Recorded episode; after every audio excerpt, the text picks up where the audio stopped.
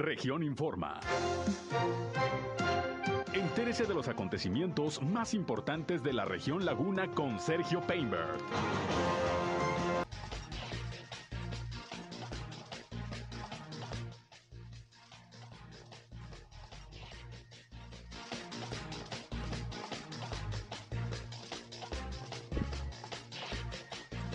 El gobernador de Durango a cuidarse ante el aumento de casos de COVID. Se tomarán nuevas medidas de control, anuncia.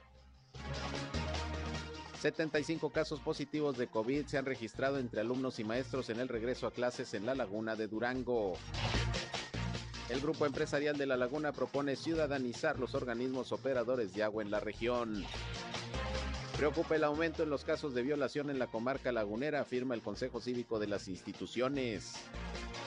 El aumento en la inflación comienza a afectar al sector comercio, asegura el presidente de la Cámara de Comercio de Torreón. No era el momento de aumentar de nuevo el salario mínimo, asegura el presidente de Canacintra Torreón. 57 incendios se han registrado en Coahuila en lo que va del año, asegura la Secretaría del Medio Ambiente. La Secretaría de Educación Pública de Coahuila emite los horarios que se van a establecer con motivo de la temporada invernal en las escuelas. Esto es algo de lo más importante, de lo más relevante que le tengo de noticias, de información aquí en esta segunda emisión de Región Informa. Gracias como siempre por acompañarnos. Soy Sergio Peinbert, usted ya me conoce y estamos listos ya para informarles aquí a través del 103.5 de frecuencia modulada Región Radio, una estación más del grupo Región, la Radio Grande de Coahuila. Quédense con nosotros, vamos a las noticias. El clima.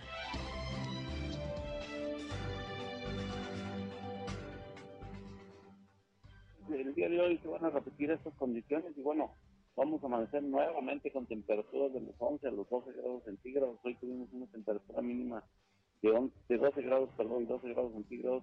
Ayer tuvimos una temperatura máxima de 29, hoy vamos a esperar entre los 27 y 28 grados centígrados, siendo de nublado a medio nublado. Repito, muchas posibilidades que, que vuelva a presentarse precipitación hacia las horas de noche. El clima. Bien, ahí tiene usted como todos los días el reporte de José Abad Calderón, previsor del tiempo de la Comisión Nacional del Agua. Así anda el clima el día de hoy, nublado con algo de chipichipi, se esperan lluvias por la tarde noche, como ayer también ya por la noche hubo algo de, precipitación, no muy fuerte y bueno, esas son las condiciones, mañanas frescas, no está haciendo frío aunque está nublado, pero bueno, hay que cuidarnos de cualquier manera porque ya ya hay variaciones en la temperatura. Gracias por acompañarnos como siempre, les agradezco su atención y les invito no solamente a escucharnos, ya saben que en este espacio también queremos que entren en contacto con nosotros, sobre todo si tienen algún reporte, algún problema en su comunidad, en su calle, en su colonia, en su ejido, requieren la atención de alguna autoridad, pues aquí estamos listos como siempre para atenderles y ser un enlace en este espacio de mediodía entre ustedes y las autoridades para que los problemas de su comunidad se puedan resolver. Así que con mucho gusto recibimos su comunicación también para cualquier comentario, punto de vista, sugerencia que ustedes tengan Llámenos 871-713-8867, 871-713-8867 o mándenos también mensajes de WhatsApp. Les recuerdo que estamos en redes sociales y medios digitales, nos encuentran en Facebook y en Instagram en región 103.5 Laguna. También saludo a quienes ya nos están siguiendo a través de Facebook Live, un saludo a quienes se conectan con nosotros, estamos en vivo y en directo desde nuestra cabina de radio y yo estoy, ya saben, en Sergio Peinber Noticias, en Facebook, en Twitter, en YouTube, en Instagram y en sergiopeinber.com, mi portal web de información información que les invito a visitar. Ahí, como siempre, les llevo las noticias y además están los enlaces para que nos escuchen en nuestras transmisiones de radio. Y les recuerdo que ya está disponible para los sistemas Android y también el de iOS de nuestra aplicación de Grupo Región Descárguela en su celular, en su tablet, para que nos tenga al alcance de la mano con toda la información que día con día le llevamos a usted a través del periódico Capital y de nuestras cinco estaciones de radio en todo el estado de Coahuila, aquí en La Laguna, en Saltillo, en Monclova, en Piedras Negras, en Acuña, toda la información. Descarguen la aplicación de Grupo Región. Y bueno, vámonos, vámonos a las noticias. Bien, pues lamentablemente, como lo hemos informado, han eh, subido los casos de COVID-19 en los últimos días, tanto en Coahuila como en Durango. Pues prácticamente Coahuila ya pasó desde lunes al semáforo amarillo y bueno, todo parece indicar que las condiciones de amarillo también ya se están observando en eh, el estado de Durango, que había permanecido durante varias semanas en verde. Hoy el gobernador eh, José Rosa Saizpuro pues hizo un llamado nuevamente a la población a cuidarse ante el aumento de casos y dijo que bueno, se van a anunciar próximamente medidas de control ante, repito, lo que sería ya un semáforo amarillo por el aumento de casos, eh, el aumento en la hospitalización. Eso sí, sin tratar de, de, impedir o de limitar actividades, sobre todo económicas, pero sí reforzar los protocolos sanitarios, como ya también lo anunció el gobernador de Coahuila, Miguel Ángel Riquelme Solís. Vamos a escuchar lo que sobre esto dijo esta mañana el gobernador José Rosa Saizpuro. Bien, en unos momentos uh, vamos a, a, ver si ya lo tenemos. El gobernador comentó que, bueno, la situación se está complicando, todavía no de manera grave, pero bueno, habrá una reunión próximamente con los presidentes municipales y con todos los integrantes de la Comisión de Seguridad en materia de salud de Durango para tomar algunas determinaciones. Ahora sí, ahora sí vamos a escuchar lo que sobre esto dijo el gobernador.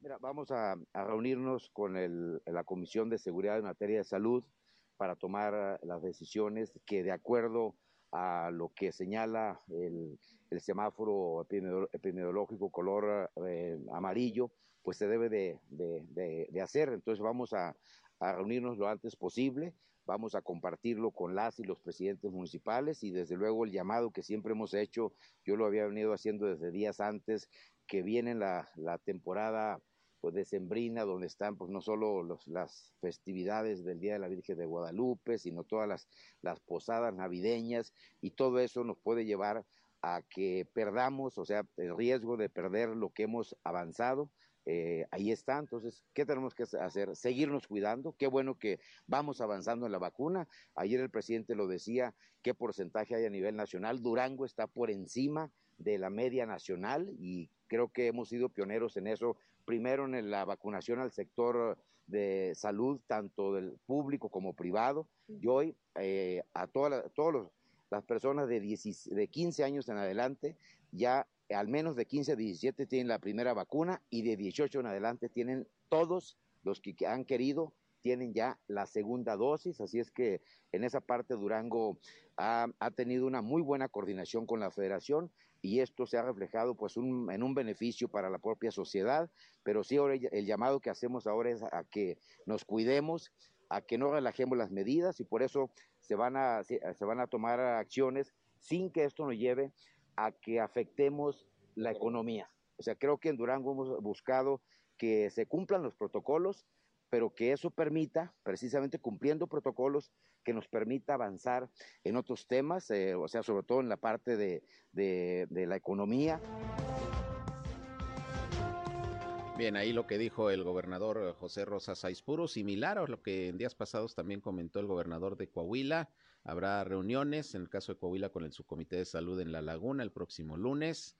Eh, en Durango, con los integrantes del de Comité de Seguridad en Materia de Salud, donde confluyen alcaldes, de todo el estado, autoridades sanitarias, etcétera, para definir pues qué medidas se van a adoptar para tratar de someter a control nuevamente la pandemia ante esta ola de contagios que va creciendo en los últimos días. En ambas entidades, le digo, Coahuila duró dos semanas nada más en semáforo verde, empezó este rebrote y ya está en amarillo y en estas condiciones prácticamente ya ta estaría también el estado de Durango, aunque las cifras de fallecidos, de hospitalización, de contagios es menor que en Coahuila, pero sí ha habido un incremento y por eso la necesidad pues de tomar de tomar nuevas medidas. Y bueno, precisamente tengo los reportes del COVID-19 ya en estos momentos tanto de Durango como del estado eh, de Coahuila al día al día de hoy. Déjeme le doy los datos pues de Durango, que es eh, de lo que estamos hablando en estos momentos, de la situación en aquella entidad. El reporte hoy de la Secretaría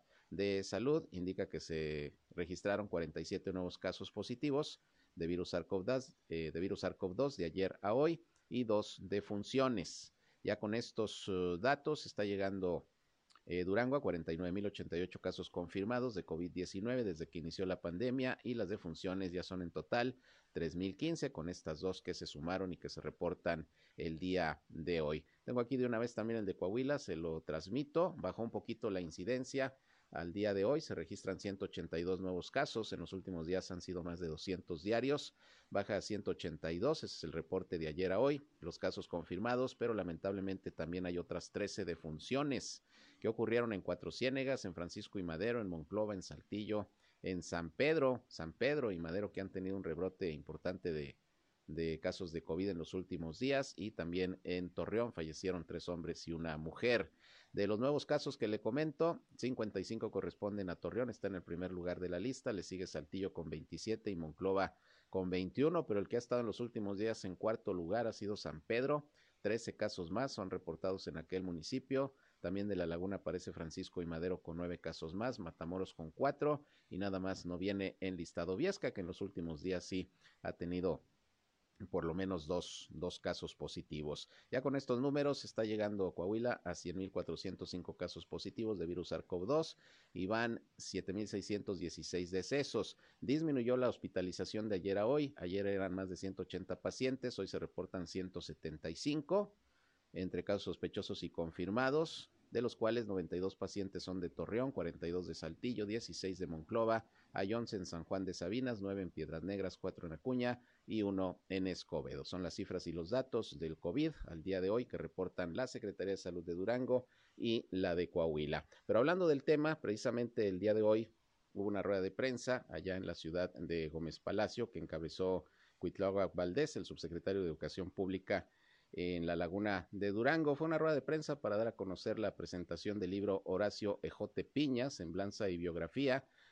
eh, Perfección del Juego de la Vida. Esto como parte del proyecto cultural Revueltas del gobierno del estado de Durango. Y ahí estuvo presente, de hecho, el señor Horacio Ejote Piña, ex pitcher profesional, que bueno, hay que recordar que tuvo un juego perfecto y fue ganador de la Serie Mundial Lagunero y pues se editó este libro con apoyo del gobierno del estado de Durango y se hizo la presentación. Pero en ese marco, Gustavo Valdés pues dijo que son por lo menos 75 los casos confirmados de COVID-19 entre maestros, eh, alumnos de escuelas públicas que, bueno, ya habían regresado a las clases presenciales y bueno, ante las circunstancias, pues también dice se tendrán que tomar algunas decisiones. Vamos a escuchar lo que Gustavo Valdés dijo sobre este tema.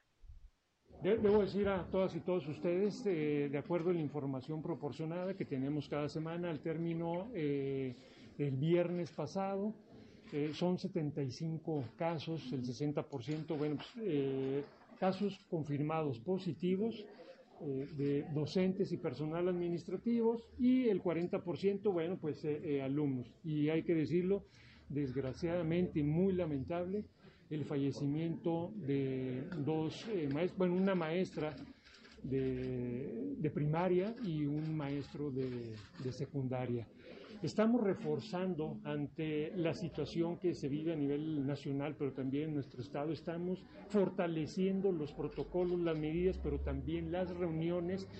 Y el día de ayer se llevó a cabo, junto con eh, la dirigencia del sindicato de la sección 35, una reunión para eh, definir muy bien cuáles van a ser los criterios, los lineamientos, eh, teniendo como base los protocolos y las medidas, porque cada institución educativa presenta un entorno y un contexto diferente, pero también eh, se va a hacer la creación regional, tanto de la dirigencia como de la autoridad educativa, pero también tiene que estar circunscrito en donde esté presente la autoridad sanitaria.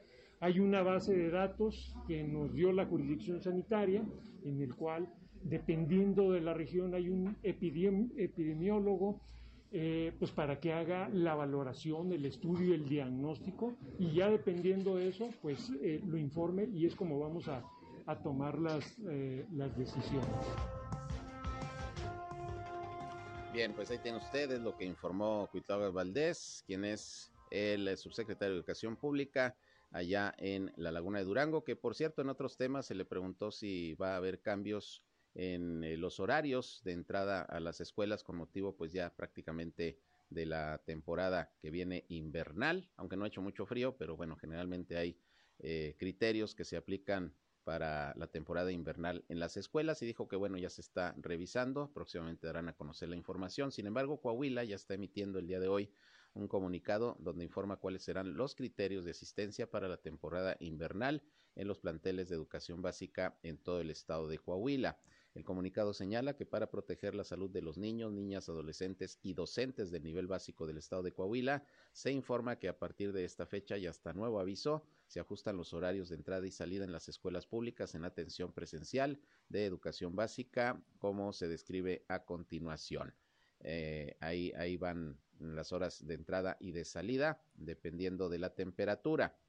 Eh, en educación inicial, a una temperatura de 2 grados centígrados, el horario de entrada será de a las 7.30 con salida a las 15 a las 15 horas. No va a aplicar en el turno vespertino. En preescolar, si la temperatura es de 5 grados centígrados al momento de que sea la entrada de las escuelas, esta será a las 10 de la mañana hasta las 12 horas.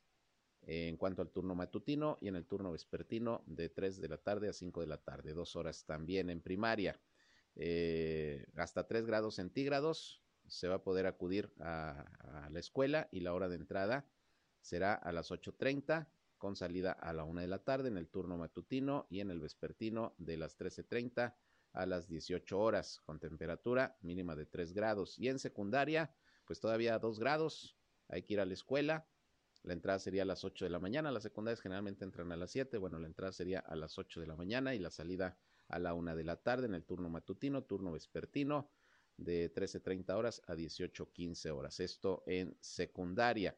Señala el comunicado que si la temperatura marcada se registra una hora, antes del horario de entrada, se van a suspender las clases presenciales y se activará el servicio a distancia, mientras que el personal directivo, administrativo y de apoyo deberán continuar laborando de manera presencial. Así que si a esas temperaturas eh, estamos, una hora antes de la entrada que le estoy dando de horario a las escuelas, se suspenden, se suspenden las clases y entra la educación a distancia. Los maestros deberán estar preparados para ello. Esa es la logística que se está preparando para la temporada invernal en las escuelas y esto es a partir de ya, según está indicando la Secretaría de Educación Pública del Estado de Coahuila. Vamos a esperar los criterios que establezca también la Secretaría de Educación Pública en el Estado en el estado de Durango. Bien, en otras cosas, hoy hubo bastante actividad y fíjese que hubo eh, una rueda de prensa que ofreció el eh, vocero del grupo empresarial de La Laguna,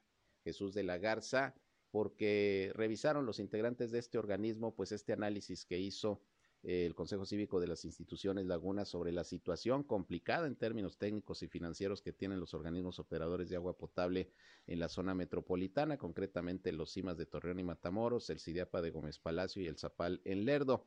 Y luego de conocer pues este documento, el Grupo Empresarial de la Laguna eh, según informó su vocero, va a proponer que haya más presencia de ciudadanos en estos organismos para su vigilancia, para proponer eh, cómo pueden eficientarse sobre todo ahora que viene el proyecto Agua Saludable para la Laguna. Dice que es necesario crear un consejo autónomo de ciudadanos que estén pendientes del funcionamiento de estos organismos operadores. Vamos a escuchar lo que dijo Jesús de la Garza precisamente sobre esta propuesta del Grupo Empresarial de la Laguna.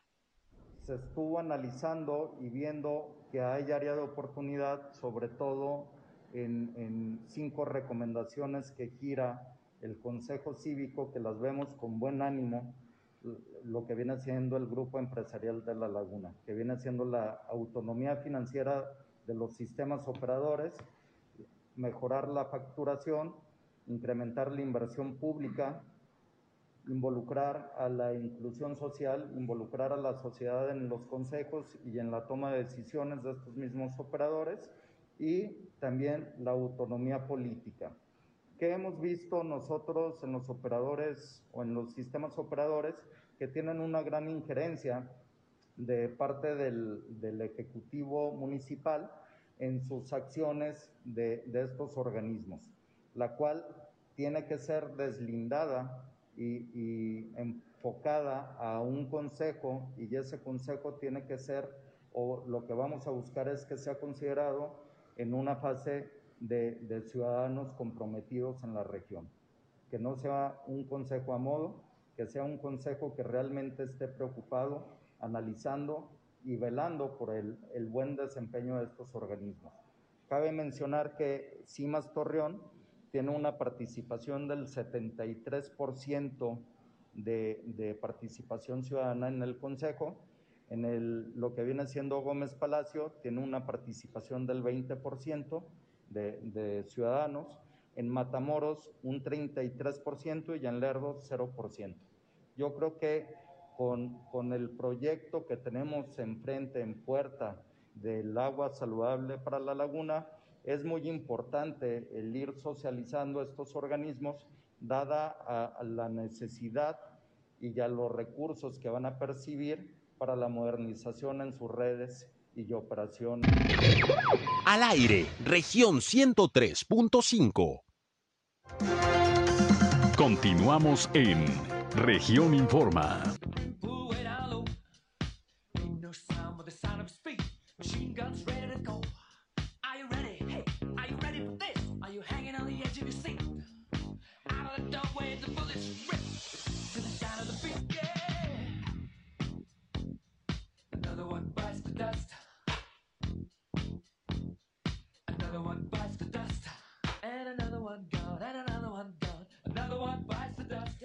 Continuamos, son las 13 horas, una con 28 minutos, vámonos con más información. Fíjese que mañana, mañana va a ser el encendido del tradicional árbol monumental de Navidad ahí en la Plaza Mayor de Torreón, lo está anunciando a través de sus redes sociales el ayuntamiento, además va a haber un festival musical, así que mañana a las 19 horas, con acceso libre pues a toda la ciudadanía, obviamente nada más respetando los protocolos sanitarios, se va a llevar a cabo el encendido del árbol navideño en la Plaza Mayor. De ahí también pues se volvió a colocar el nacimiento monumental que estará ahí eh, para, para verlo hasta el mes de enero. Se tiene también programada una velada musical con grupos en vivo, la presentación de algunos shows infantiles y van a culminar con juego de luces y el encendido del árbol. También por ahí va a circular desde Lerdo hasta Torreón eh, este desfile que hace una empresa refresquera. Bueno, lo decimos la Coca-Cola, que siempre adorna sus camiones y trae ahí botargas de, de los ositos de, de nieve, los ositos polares, en fin.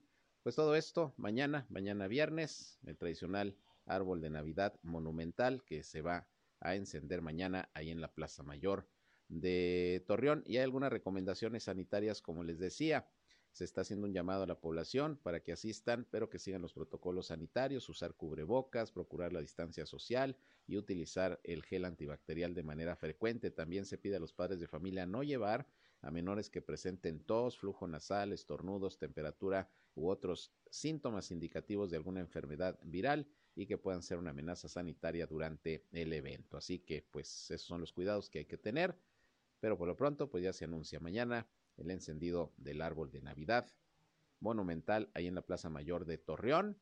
Como ya de hecho se encendió, por ejemplo, el árbol monumental también de Navidad hace unos días allá en Piedras Negras. En ese acto incluso estuvo el gobernador Miguel Ángel Riquelme presente en ese encendido. Bueno, pues para que se sienta más la Navidad ya en estos momentos porque ya estamos, ya estamos en diciembre. Bien, en otras cosas, pues eh, está cerrando el año, pero pues los empresarios se están viendo muy preocupados por la cuestión de la inflación y ahora también por el tema del aumento al salario mínimo que se determinó a partir del próximo año de un 22%.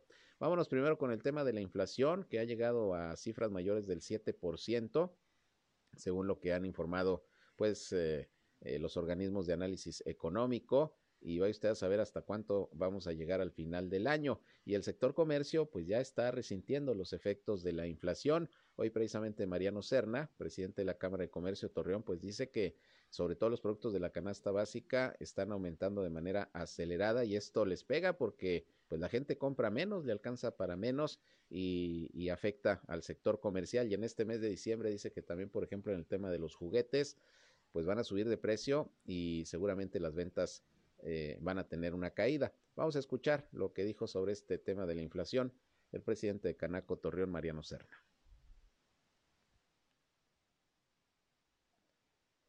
No.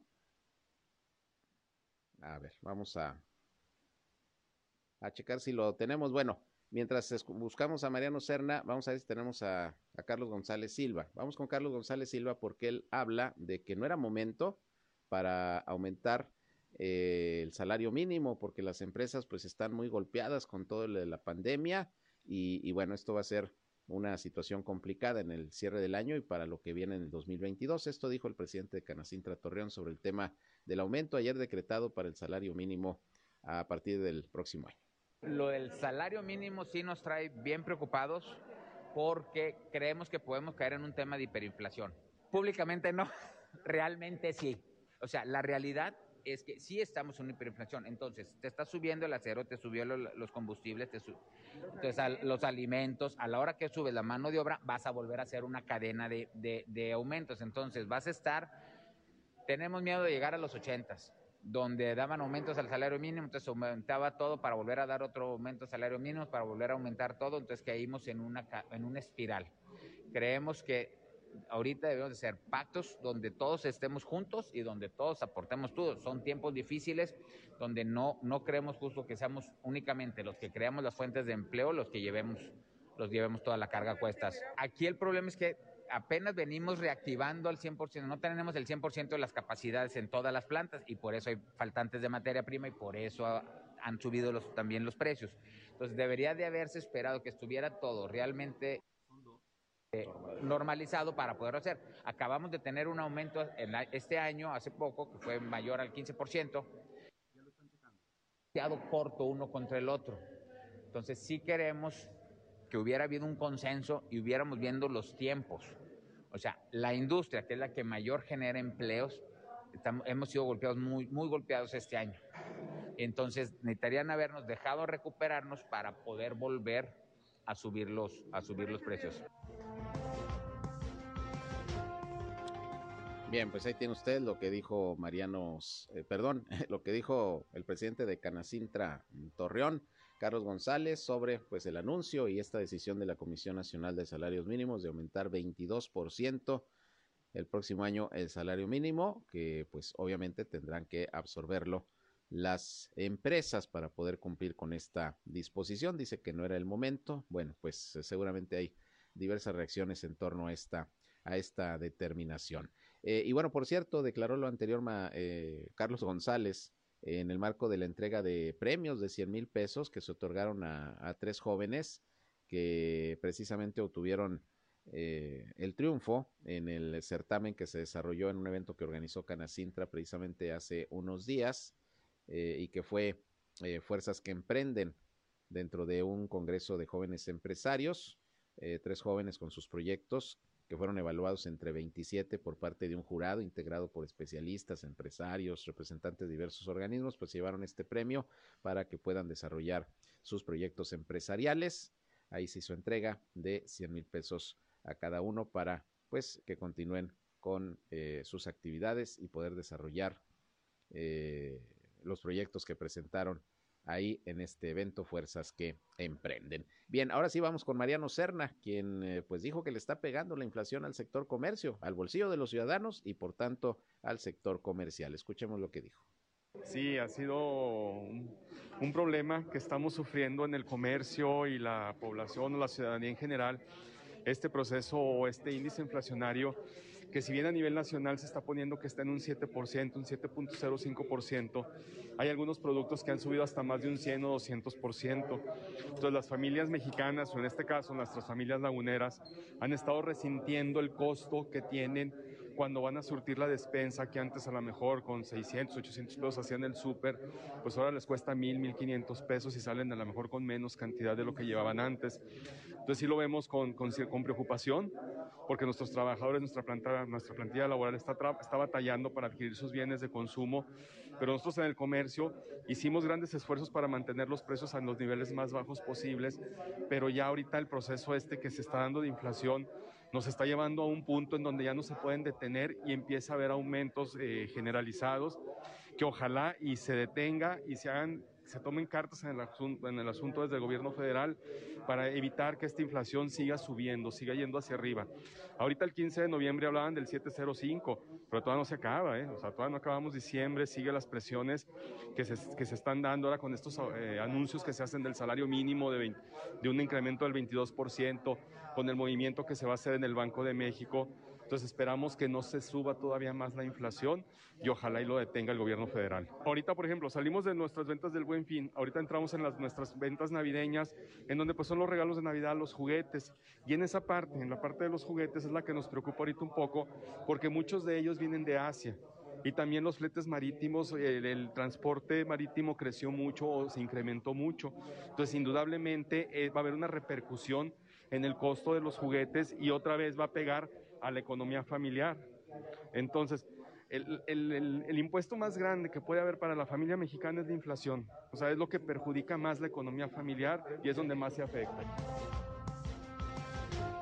Bueno, pues así las circunstancias con el tema de la inflación que va para arriba este año por diferentes circunstancias, pero ya le está pegando al bolsillo, obviamente, de los ciudadanos y obviamente al sector al sector comercio. Por otra parte, pues ayer iniciaron las comparecencias de los secretarios del gobierno de Coahuila ante el Congreso del Estado por la glosa del informe.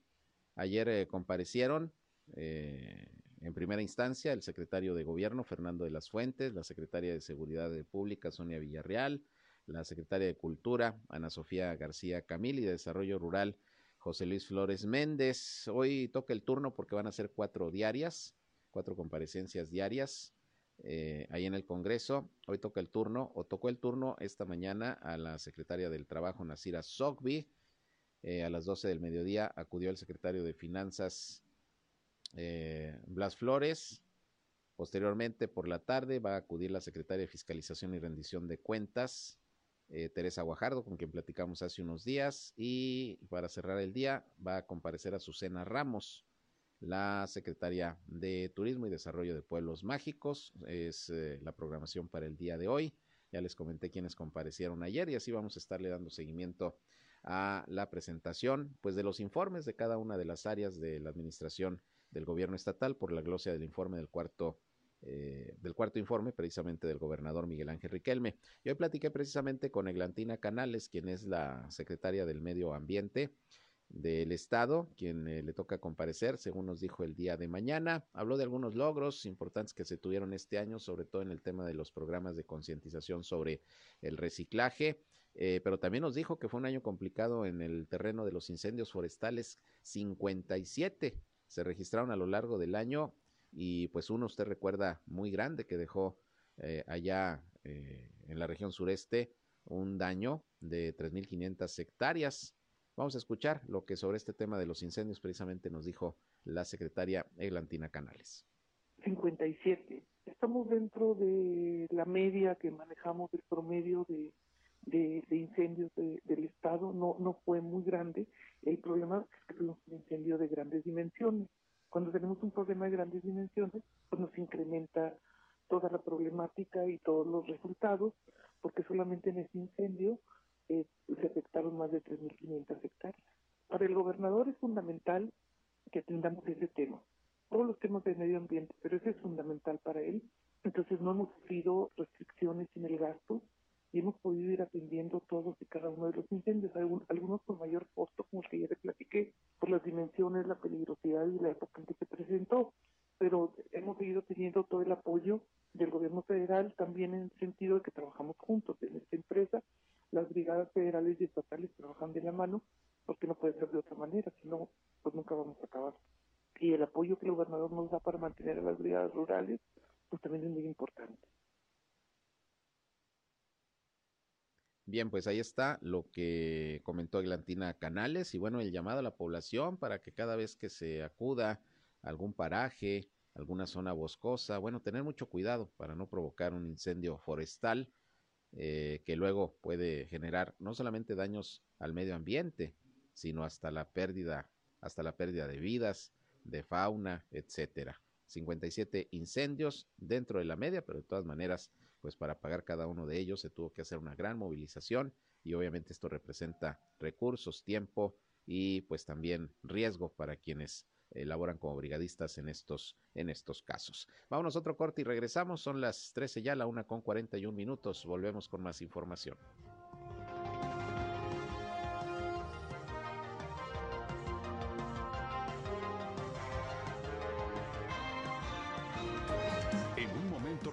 Regresamos a Región Informa.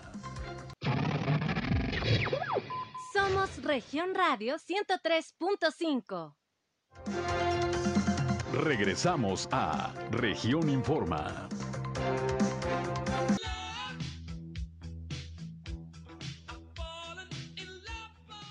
Trece horas, una con 46 minutos. Y bueno, apenas ayer le informábamos que el eh, director de Tránsito y Vialidad aquí en Torreón, Alejandro Gutiérrez Zamudio, dijo que pues todo este mes habrá cero tolerancia, cero tolerancia para los conductores que no manejen con precaución, sobre todo quienes anden utilizando el celular a la hora de manejar, que conduzcan bajo los influjos del alcohol o exceso de velocidad. Si son sorprendidos, pues eh, se va a aplicar el reglamento y no va a haber consideraciones, cero tolerancia, dijo, para evitar los accidentes que en el mes de diciembre pues generalmente se incrementan por todo el movimiento que hay, eh, por las fiestas, las posadas, las peregrinaciones, eh, las compras, en fin.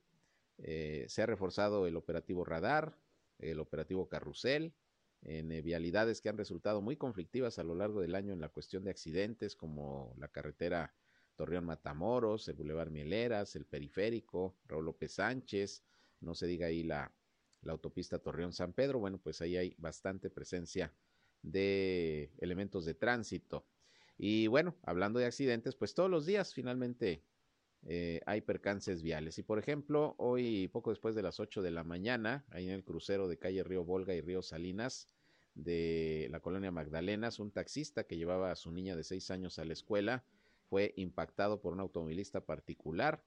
Ahí en ese punto, la pequeña resultó lesionada. Como responsable del percance aparece Mariana, de 28 años de edad, que viajaba, manejaba un vehículo Suzuki y el taxista eh, se llama Adrián, de 34 años, llevaba un, taxi de los amarillos, iba acompañado de su niña y bueno, vino el accidente, no respetó el alto por ahí la, la conductora y bueno, le pegó al taxista, resultando lesionada a su niña, al parecer no de gravedad, fue a parar hasta un poste el taxi eh, a la hora del impacto, ahí se estrelló en un poste, se subió a la banqueta, y bueno, pues bastante fuerte. Afortunadamente, pues la niña al parecer está fuera de peligro, pero pues ahí están los accidentes, los accidentes de todos los días aquí en eh, la comarca lagunera, sobre todo en Torreón. Eh, y hablando de vehículos, pero en otros temas, si usted trae pendiente el pago de sus derechos vehiculares y va a tener la anita ahora en diciembre, pues para ponerse al corriente, Fíjese que Javier Díaz González, administrador fiscal del gobierno del estado de Coahuila, está informando que pues eh, se pueden hacer las citas para acudir a las recaudaciones de rentas pues de manera agendada para que no pierdan ustedes eh, el tiempo. Para hacer su cita hay que entrar nada más al sitio web www.pagafacil.gov.mx donde usted puede hacer cualquier trámite que tenga que ver con el pago de las contribuciones, pero ahí mismo puede hacer su cita para que pueda acudir a realizar eh, sus trámites a la recaudación o ahí mismo a través de la página, pues ya sabe, puede consultar, pagar en línea eh, sus impuestos, sus derechos vehiculares para mayor facilidad, así se evitan pérdidas de tiempo, las largas filas y bueno, eh, no hay ningún inconveniente con que haga usted su cita. Repito, hay que entrar nada más a www.pagafacil.gov.mx y ahí puede agendar su cita. Hay que seleccionar el botón que dice danos tu cita ahí en esa página y de inmediato le van a dar la fecha y la hora para que no tenga para que no tenga problemas, repito, sobre todo en este mes de diciembre, que pues es el pago de aguinaldos, la gente trae su lanita, si va a pagar impuestos o sus derechos vehiculares que traiga por ahí atrasados, lo puede hacer a través de la página y si tiene que ir a la recaudación, pues agende la cita para que no tenga mayor problema. Es la recomendación que está haciendo la Administración Fiscal del Estado. Por otra parte, el Consejo Cívico de las Instituciones Laguna emitió un comunicado en donde da a conocer los datos de el análisis de la incidencia delictiva en la zona metropolitana de la comarca lagunera en el periodo de enero a octubre, como lo hace pues eh, permanentemente este consejo revisa las cifras de, de, las autoridades sobre la incidencia delictiva, hacen los análisis. Y bueno, Marcos Amarripa, quien es el director de este consejo, platicamos con él y bueno, nos dijo que en términos generales a lo largo del año la mayoría de los delitos han venido a la baja, sobre todo los delitos patrimoniales, robos, asaltos, eh, robo de vehículos, pero lo que sí está preocupando es el aumento en el caso de las violaciones sexuales, que hay una gran cantidad de denuncias por estos hechos aquí en la comarca lagunera y es un delito que va creciendo y obviamente esto está preocupando. Vamos a escuchar lo que nos dijo Marcos Amarripa precisamente sobre esto, que resulta de ese análisis, repito, de la incidencia delictiva que se ha eh, dado a lo largo a lo largo de este año en el periodo enero-octubre hasta octubre está hecho este informe. Vamos a la información. Pues separando un poco por municipio, nos preocupa en el caso específico de Torreón el caso de las violaciones. Eh, se tiene un incremento del 160% de enero a octubre de 2021 contra el del año pasado. Pues un tema que pues en ocasiones escapa también al tema de la policía, al tema preventivo hay que darle pues una lectura a qué está sucediendo con, con estos tipos de casos, si más gente se está animando a denunciar o realmente se está incrementando esta conducta porque sí creo que daña mucho la integridad de todas las, de las familias que, que sufren de este tipo de, de, hechos. De enero a octubre del 2021 en comparativo con el mismo periodo del año 2020. Bien, hay reducción en el caso de los homicidios, los secuestros se mantienen ahí las tasas bajas, eh, ha ido disminuyendo un poco las, detenciones, violencia familiar también tiene un incremento poco significativo, menos del 10% pero sí destacaría yo el tema de, de las violaciones, que es lo que nos preocupa más.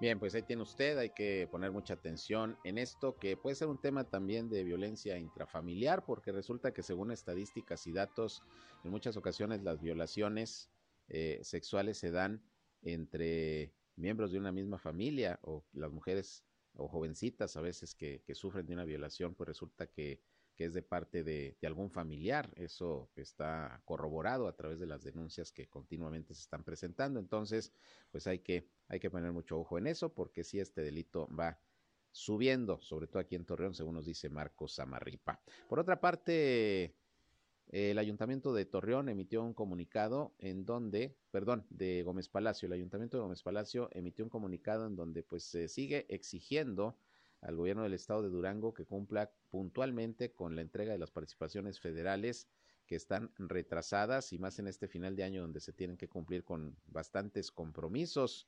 Ya se pagó el aguinaldo el día de ayer ahí a los trabajadores municipales en Gómez Palacio, pero pues todavía hay asuntos pendientes para cerrar el año y según la tesorería municipal eh, son 30 millones de pesos que adeuda el gobierno del estado de las participaciones federales que se tienen que entregar al municipio correspondiente a los últimos tres meses. La Tesorería Municipal informa que de conformidad con la Ley de Coordinación Fiscal es obligación del Estado pagar dichas participaciones a los municipios en los cinco días posteriores a que éste las recibe de la Federación a través de la Secretaría de Finanzas del Estado. Y bueno, en estos momentos se registra un retraso en el pago de casi tres meses de participaciones, que debe ser de 30 millones 250 mil 319 pesos con 86 centavos. La cifra exacta de lo que le falta eh, entregar al gobierno estatal de Durango al municipio de Gómez Palacio. ¿Para qué se requiere pues toda esta lana? Repito, porque hay que cubrir las nóminas, obligaciones eh, fiscales, prestaciones contractuales. Ayer se logró ya pagar el aguinaldo, pero bueno, pues faltan todavía varios compromisos y la exigencia pues ahí está permanente del Ayuntamiento de Gómez Palacio al Estado para que se paguen en tiempo y forma las participaciones eh, federales que, bueno, pues se han retrasado en estar llegando. Sí llegan, pero no llegan a tiempo, se tardan y a veces eh, han llegado a estar hasta con casi 60 millones de retraso en la entrega de las participaciones. Bueno, pues ahí está un nuevo llamado de la Tesorería Municipal, de la Administración Municipal de Gómez Palacio, que por cierto también se dio a conocer ya la convocatoria para entregar la presea ciudadano distinguido en Gómez Palacio y ahora se pretende enfocar las eh, eh, propuestas a los trabajadores de la educación con motivo del aniversario de la fundación de Gómez Palacio. Y el ayuntamiento junto con la Asociación Civil Unidos por Gómez Palacio ya emitieron esta convocatoria para el reconocimiento ciudadano distinguido eh, en este caso la presea Ancla Santiago Lavín Cuadra 2021, que se va a dedicar a los trabajadores de la educación y la convocatoria pues va dirigida a organizaciones sociales, empresariales, clubes de servicio, instituciones de educación, cultura y deporte y asociaciones eh, que conforman la comunidad Gómez Palatina para que propongan a personas que puedan ser merecedoras a este reconocimiento. Las propuestas se van a poder entregar a partir de hoy hasta el próximo 13 de diciembre a las 16 horas, ahí precisamente en el ayuntamiento. Y bueno, pues con el objetivo de determinar que trabajador de la educación es digno de llevarse esta, esta presea que cada año se entrega en el marco del aniversario de la ciudad de Gómez Palacio, la presea Ciudadano Distinguido. Allá todavía se llama Ciudadano Distinguido, aquí en Torreón ya sabe que es Ciudadanía Distinguida, que lo cambiaron por el tema del género y, todo ese asunto. Y bueno, ahí está la convocatoria abierta ya. Ojalá que haya bastantes propuestas. Bien, con esto nos vamos. Llegamos al final de esta emisión de Región Informa. Les agradezco su atención. Esto es algo de lo más importante, lo que ha acontecido a lo largo de lo que va de este jueves, ya 2 de diciembre de 2021 en la comarca lagunera a las 19 horas. Estoy nuevamente con ustedes con el resumen del día en nuestra tercera emisión de Región Informa, aquí por el 103.5 de frecuencia modulada Región Radio, una estación más del Grupo Región, la Radio Grande de Coahuila. Y manejen con precaución porque estamos aquí observando que está lloviendo, no muy copiosamente, pero pues el pavimento se moja, hay que tener precaución al manejar. Gracias, pásenla bien. Yo soy Sergio Peinbert, usted ya me conoce. Si van a comer, también muy buen provecho. Esto fue Región Informa. Ahora está al tanto de los acontecimientos más relevantes. Lo esperamos en la próxima emisión.